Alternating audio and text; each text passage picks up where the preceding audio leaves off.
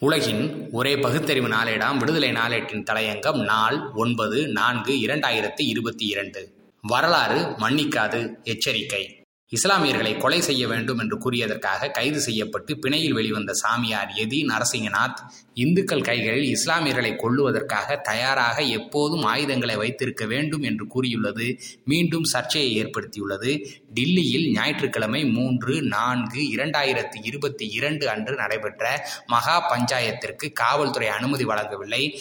ஹரித்வார் வெறுப்பு பேச்சு வழக்கில் சிறை காவலில் இருந்து பிணையில் வெளிவந்துள்ள எதி நரசிங்கநாத் இஸ்லாமியர் ஒருவர் பிரதமரானால் இந்துக்களை கட்டாய மதமாற்றம் செய்ய அச்சுறுத்தல் இருப்பதாக அவர் கூறியது. சர்ச்சையை ஏற்படுத்தியது. தலைநகர் டில்லி காவல்துறை வெளியிட்ட அறிக்கையில் வெறுப்பு பேச்சு தொடர்பாக பலர் மீது வழக்கு பதிவு செய்யப்பட்டுள்ளதாக தெரிவித்திருந்தது.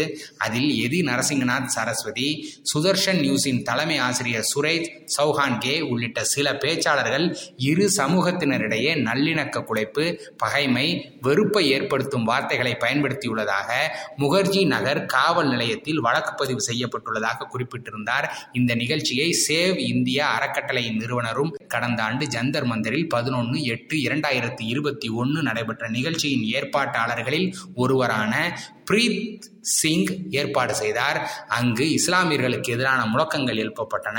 இந்த வழக்கு தொடர்பாக டில்லி காவல்துறையால் கைது செய்யப்பட்ட சிங் தற்போது பிணையில் உள்ளார். டிசம்பரில் ஹரித்வாரில் நடைபெற்ற மூன்று நாள் தரம் சன்சாத் நிகழ்ச்சியில் காசியாபாத் தஸ்னா தேவி கோவிலின் தலைமை பூசாரி எதி நரசிங்கநாத் வெறுப்பு பேச்சு பேசிய வழக்கில் தற்போது பிணையில் வெளியே வந்துள்ளார். அவரது பிணை நிபந்தனையில் சமூகங்களுக்கிடையில் வேறுபாட்டை உருவாக்குவதை நோக்கமாக கொண்ட எந்த ஒரு நிகழ்விலும் அல்லது கூட்டத்திலும் பங்கேற்க கூடாது என குறிப்பிடப்பட்டுள்ளது. டெல்லி புராரி மைதானத்தில் மூன்று நான்கு இரண்டாயிரத்தி இருபத்தி இரண்டு ஞாயிற்றுக்கிழமை நடைபெற்ற இந்து மகா பஞ்சாயத்தில் சுமார் ஐநூறு பேர் கூடியிருந்தனர். அங்கு பேசிய எதி நரசிங்கநாத் அடுத்த இருபது ஆண்டில் இஸ்லாமியர் ஒருவர் நாட்டின் பிரதமராக பதவியேற்க வாய்ப்புள்ளது. அப்படி நடந்தால் ஐம்பது சதவீத இந்துக்கள் இஸ்லாத்துக்கு கட்டாய மதமாற்றம் செய்யப்படுவர். நாற்பது சதவீத இந்துக்கள் கொல்லப்படுவர். இதுதான் இந்துக்களின் எதிர்காலம். இது நடக்கக்கூடாது என்றால் இந்துக்கள் அனைவரும் கையில் ஆயுதம் வைத்திருக்க வேண்டும் என்றார். மகா பஞ்சாயத்தின் ஏற்பாட்டாளர்களுக்கு நிகழ்ச்சியை நடத்த அனுமதி இல்லை என்று டில்லி காவல்துறை கூறிய போதும் கூட்டம் தடுத்து நிறுத்தப்படவில்லை. மூத்த காவல் அதிகாரி ஒருவர் கூறுகையில் நிகழ்ச்சியின் அனைத்து பதிவுகளையும் பார்த்து வருகிறோம். சில காட்சி பதிவுகள் டெல்லி காவல்துறையால் எடுக்கப்பட்டன.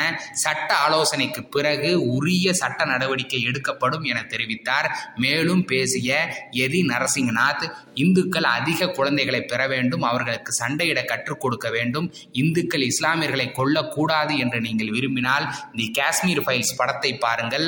காஷ்மீர் மக்கள் தங்கள் நிலத்தையும் மகள்களையும் சொத்துக்களையும் விட்டு வெளியேறியது போல் நீங்கள் தப்பித்து இந்திய பெருங்கடலில் மூழ்க வேண்டும்.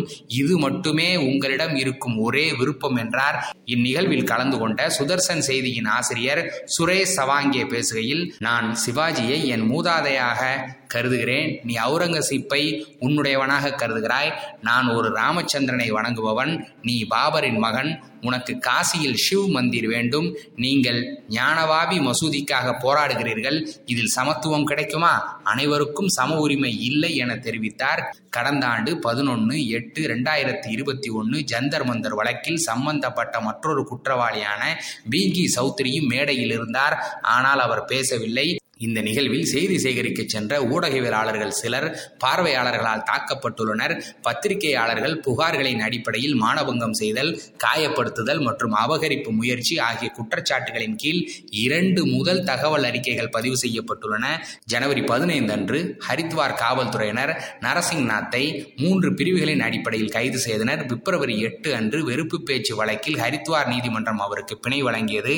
நாடு எங்கே போய் கொண்டிருக்கிறது? மதச்சார்பின்மை பேசும் கட்சிகள் அரசியல் பார்வையில் அணுகாமல் ஒன்று சேர்த்து இந்த பாசிச பாஜக சங்பரிவார்களை வீழ்த்த முன் வராவிட்டால் வரலாறு மன்னிக்காது. எச்சரிக்கை. நன்றி. வணக்கம்.